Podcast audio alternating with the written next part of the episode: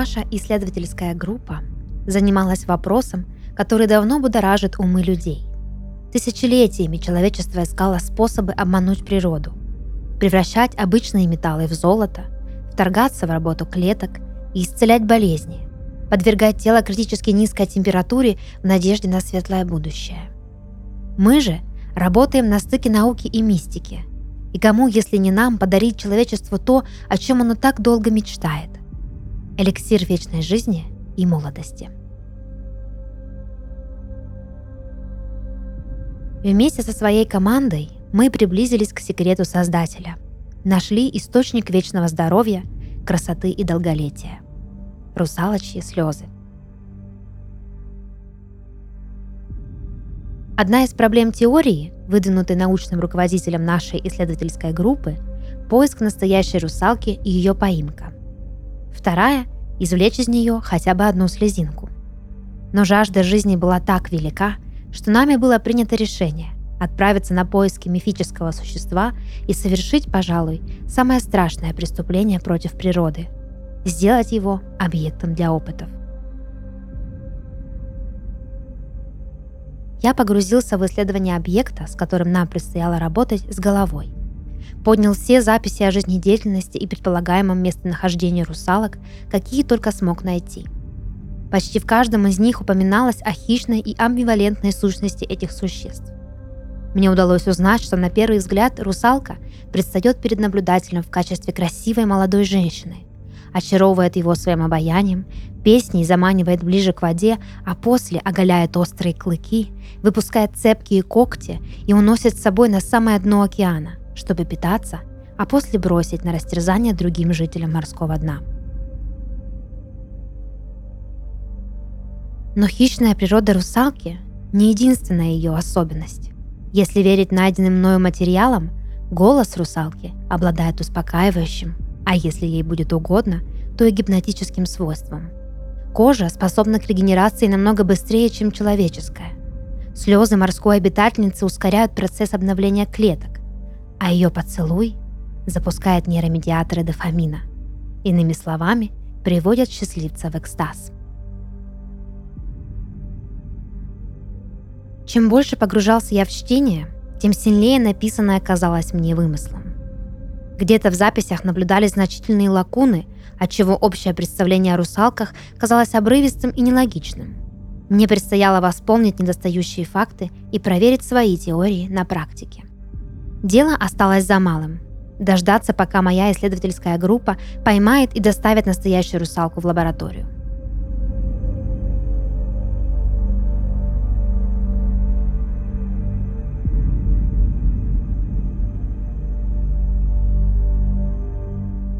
Поздно ночью меня разбудил напарник. Его голос был прерывистым и возбужденным. Ему явно не терпелось рассказать мне последние новости.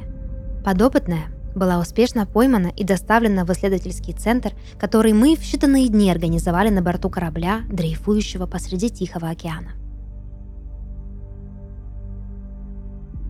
Я оделся в спешке и последовал за напарником в лабораторию, где вокруг стеклянного саркофага столпились мои коллеги, явно возбужденные и изумленные своей находкой – Большой саркофаг, сделанный из непробиваемого стекла специально по заказу нашей исследовательской группы, был расположен по центру. Рядом с ним на смотровой кушетке сидел мой товарищ. Его руки и ноги были истерзаны и кровоточили. Дежурный медик пытался привести его в чувство и подлатать свежеполученные раны. Я слышал, как он обезумевшим голосом рассказывал присутствующим, как тяжело далась ему поимка мифического существа. Я также узнал, что другим членам группы не удалось вернуться в лабораторию живыми, и только он отделался укусами и страхом. Но несмотря на свои заслуги, пострадавший не был главной причиной всеобщего ажиотажа. Все взгляды были прикованы к стеклянному саркофагу, в котором в дикой панике – билась пойманная русалка. От резких движений, что она в бешенстве совершала внутри саркофага, бечевка, которой были связаны ее запястья, впивалась в тонкую кожу и с каждой попыткой вырваться наша пленница ранила себя все сильнее. Казалось, боль ослепляла полурыбу-полудевушку, и глаза ее сатанели с каждым разом все сильнее и сильнее – она шипела, оголяла свои острые клыки, когтями царапала непробиваемое стекло, кулаками стучала о стены своей импровизированной тюремной камеры и в отчаянии опускалась на дно. Это зрелище пугало и завораживало одновременно. Как и было сказано в записях, она была очень красива, но в то же время вела себя как дикий зверь, загнанный в тупик группой браконьеров. Ее длинные зеленоватые волосы разлетались в кристальной воде. Тонкие прозрачные перепонки между длинными костистыми пальцами раскрывались как веера. Сильное, упругое тело с перламутровой кожей, покрытое чешуей цвета индиго, извивалось в истерике. В ярости била она своим длинным и мощным хвостом по стенкам саркофага. Да так сильно, что казалось, будто еще один удар, и стеклянный плен рухнет, а ледяная океанская вода смоет мучителей, дерзнувших подчинить себе природу. Конец ее изящного хвоста был похож на павлиний. Он сверкал и переливался спектром удивительных цветов. Размеры его были куда внушительнее, чем уверяли мои записи – Пока я любовался этим удивительным зрелищем, мои коллеги сдвинули крышку саркофага. Двое держали извивающуюся русалку за плечи и прижимали к дну ее стеклянной темницы, а третий со шприцом в руках вколол ей успокоительное и спешно отошел в сторону. Спустя пару мгновений истерика начала стихать, и вскоре сверкающее тело ослабло. Русалка уснула – а члены исследовательской группы в суматохе забегали по лаборатории.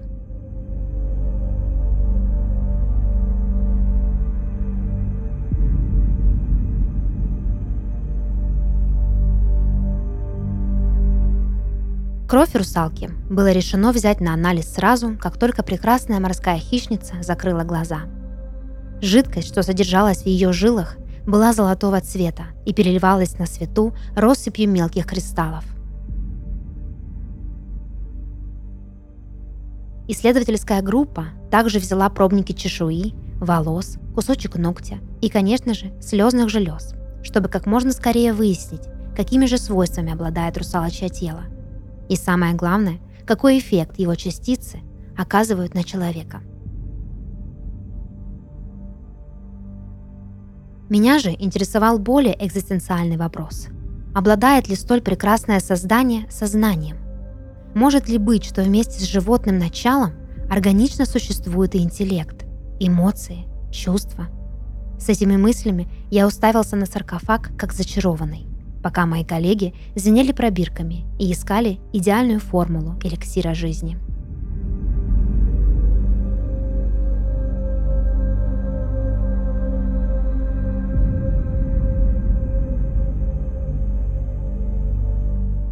Неделя в лаборатории пролетела как один день. Но этого никто не заметил, ведь все это время группа ученых, не покладая рук, работала над подопытной, исследуя ее физиологию и проводя эксперименты на привезенных в лабораторию мышах. После того, как русалочьи слезы были испытаны на них, и жизненные показатели грызунов возросли в три раза, исследовательская группа, опьяненная успехом, забыла про все правила и перешла к тестам на людях. Для моего коллеги, что был ранен в процессе поимки русалки, приготовили мазь на основе ее слез. Порезы и гематомы на его руках и ногах затянулись практически сразу, а сам он уверял окружающих его ученых, что чувствует себя более чем замечательно, экстатически хорошо. К концу первой недели вся исследовательская группа уже приняла открытый ими эликсир жизни – и решила отпраздновать бессмертие шумной попойкой на палубе. В ту ночь я остался в лаборатории наедине с саркофагом.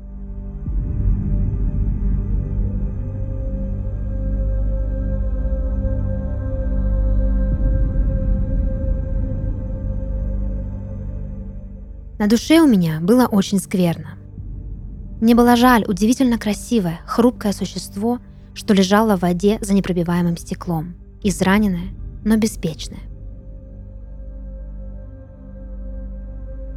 Будь ее воля, она, должно быть, разорвала своих мучителей на части, но ее, как дикого зверя, посадили на замок, лишив шанса на самозащиту.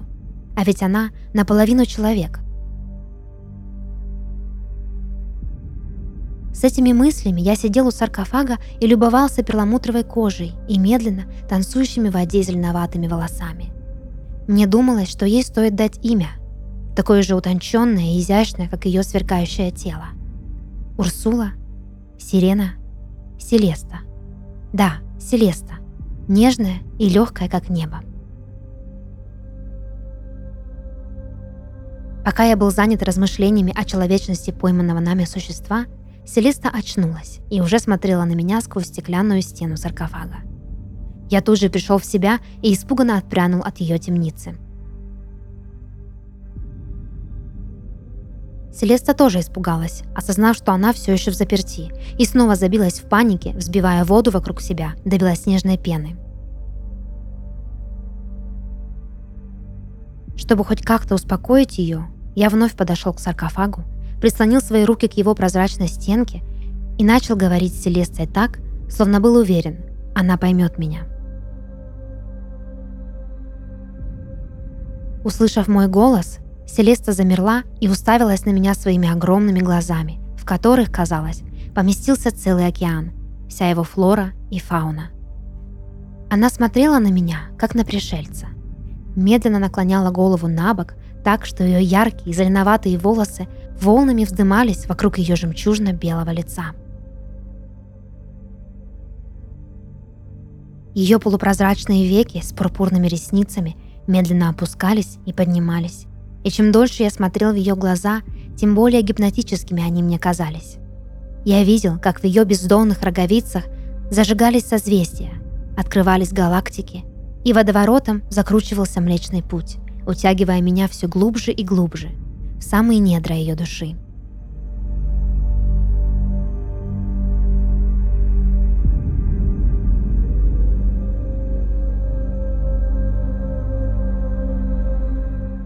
Я сдвинул крышку саркофага и опустил свои руки в воду, чтобы освободить Селесту от грубой бечевки, что связывала ее запястье. От моего прикосновения Селеста вздрогнула, но не отпрянула в сторону.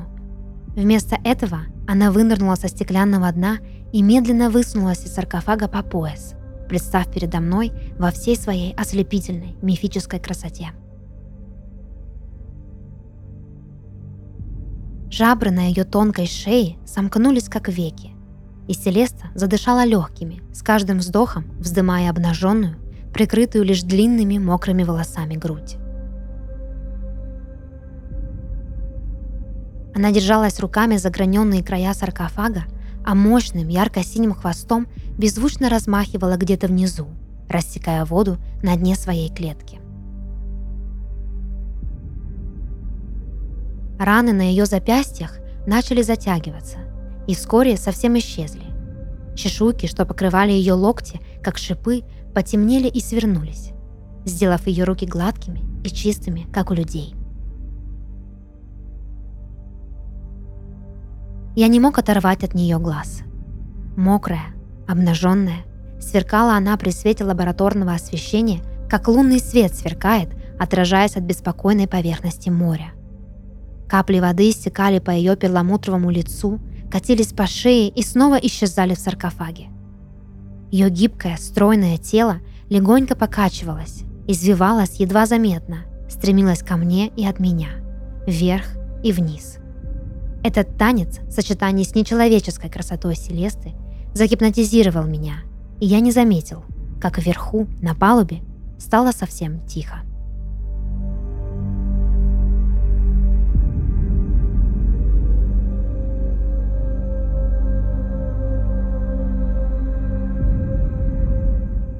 Я поднялся на палубу, чтобы узнать, что произошло. И опешил от ужаса, когда увидел, что все члены исследовательской группы замертво лежали на дощатом полу.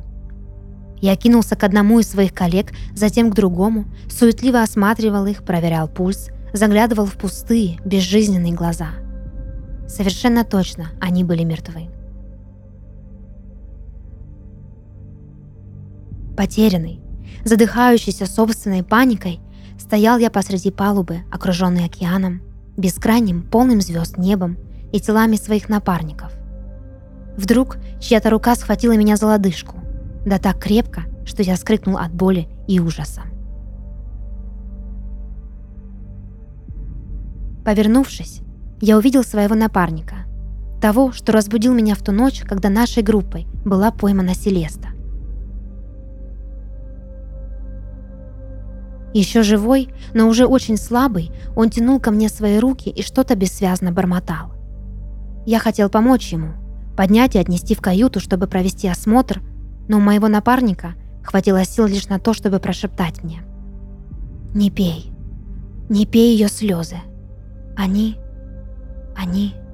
Не договорив свою фразу, он откинулся назад и перестал дышать. Оставшись на палубе в гордом одиночестве, я не мог поверить в то, что слезы Селесты оказались смертельными для моих коллег. То, что должно было стать эликсиром жизни и подарить человечеству вечную молодость, оказалось ядом. Горечь разочарования, скорби и совершенного незнания, что делать дальше, сменились внезапным озарением. Я оставил Селесту совсем одну, внизу, в лаборатории. Я тут же бросился к ней, оставив своих коллег бездыханно лежать под открытым небом. Словно они вовсе не умирали, а лишь уснули, утомленные от праздника и убаюканные шумом океана.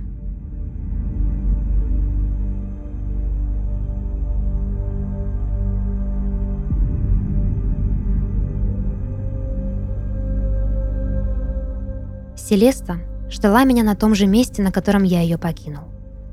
На ее лице едва прослеживалась загадочная улыбка. Она наказала своих тщеславных мучителей, а мне преподала самый важный в жизни урок. Не все достойны бессмертия. Я взял Селесту на руки и понес на палубу, чтобы вернуть домой, в открытый океан.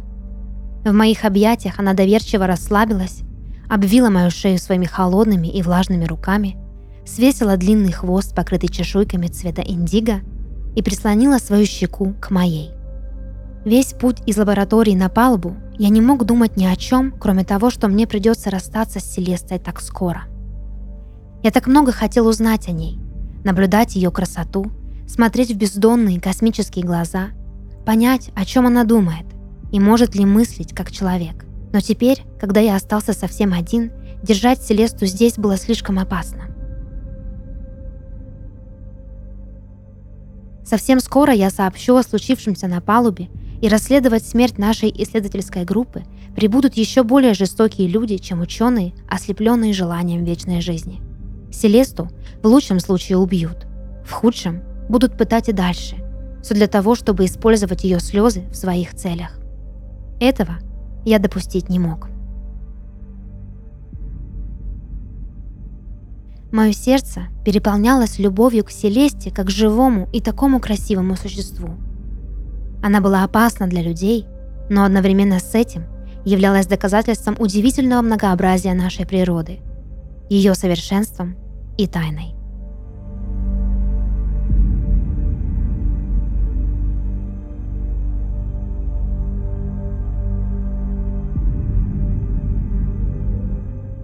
Я смотрел на Селесту с тоской и преклонением.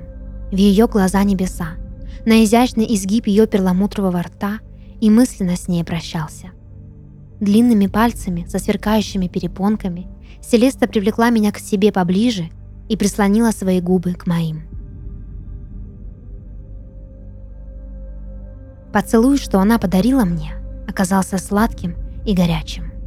Наши языки сплелись как влюбленные, возбужденные от встречи, но знающие вкус расставания. До слуха доносилась тихая мелодия. Нежный, высокий женский голос пел где-то вдалеке. Этот звук очаровывал и гипнотизировал, разливался по телу обжигающей волной экстаза. Это Селеста пела из глубины своей русалочьей души. Заколдованный ее дивным голосом, я не заметил, как руки мои разжались. Сверкающее тело Селесты выскользнуло из моих объятий и исчезло в бездонной глубине океана. Прошло много лет с тех пор, как я понял, что в благодарность за мою человечность Селеста щедро наградила меня. Я был единственным, кто узнал секрет вечной жизни и молодости, чей непреднамеренный эксперимент увенчался успехом. Бессмертие дарили вовсе не русалочьи слезы, а поцелуй, отданный добровольно. Но вот в чем ошибка природы. Зачем мне вечная жизнь, если я больше никогда не увижу ее?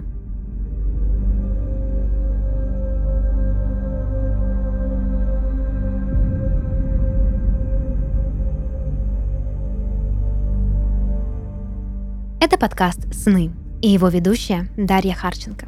Сегодня я читала рассказ, написанный на основе сна нашего анонимного слушателя из города Брянск. Если вы хотите, чтобы ваш сон прозвучал в подкасте, присылайте его к нам на почту. Ссылка в описании. До новых встреч и сладких снов!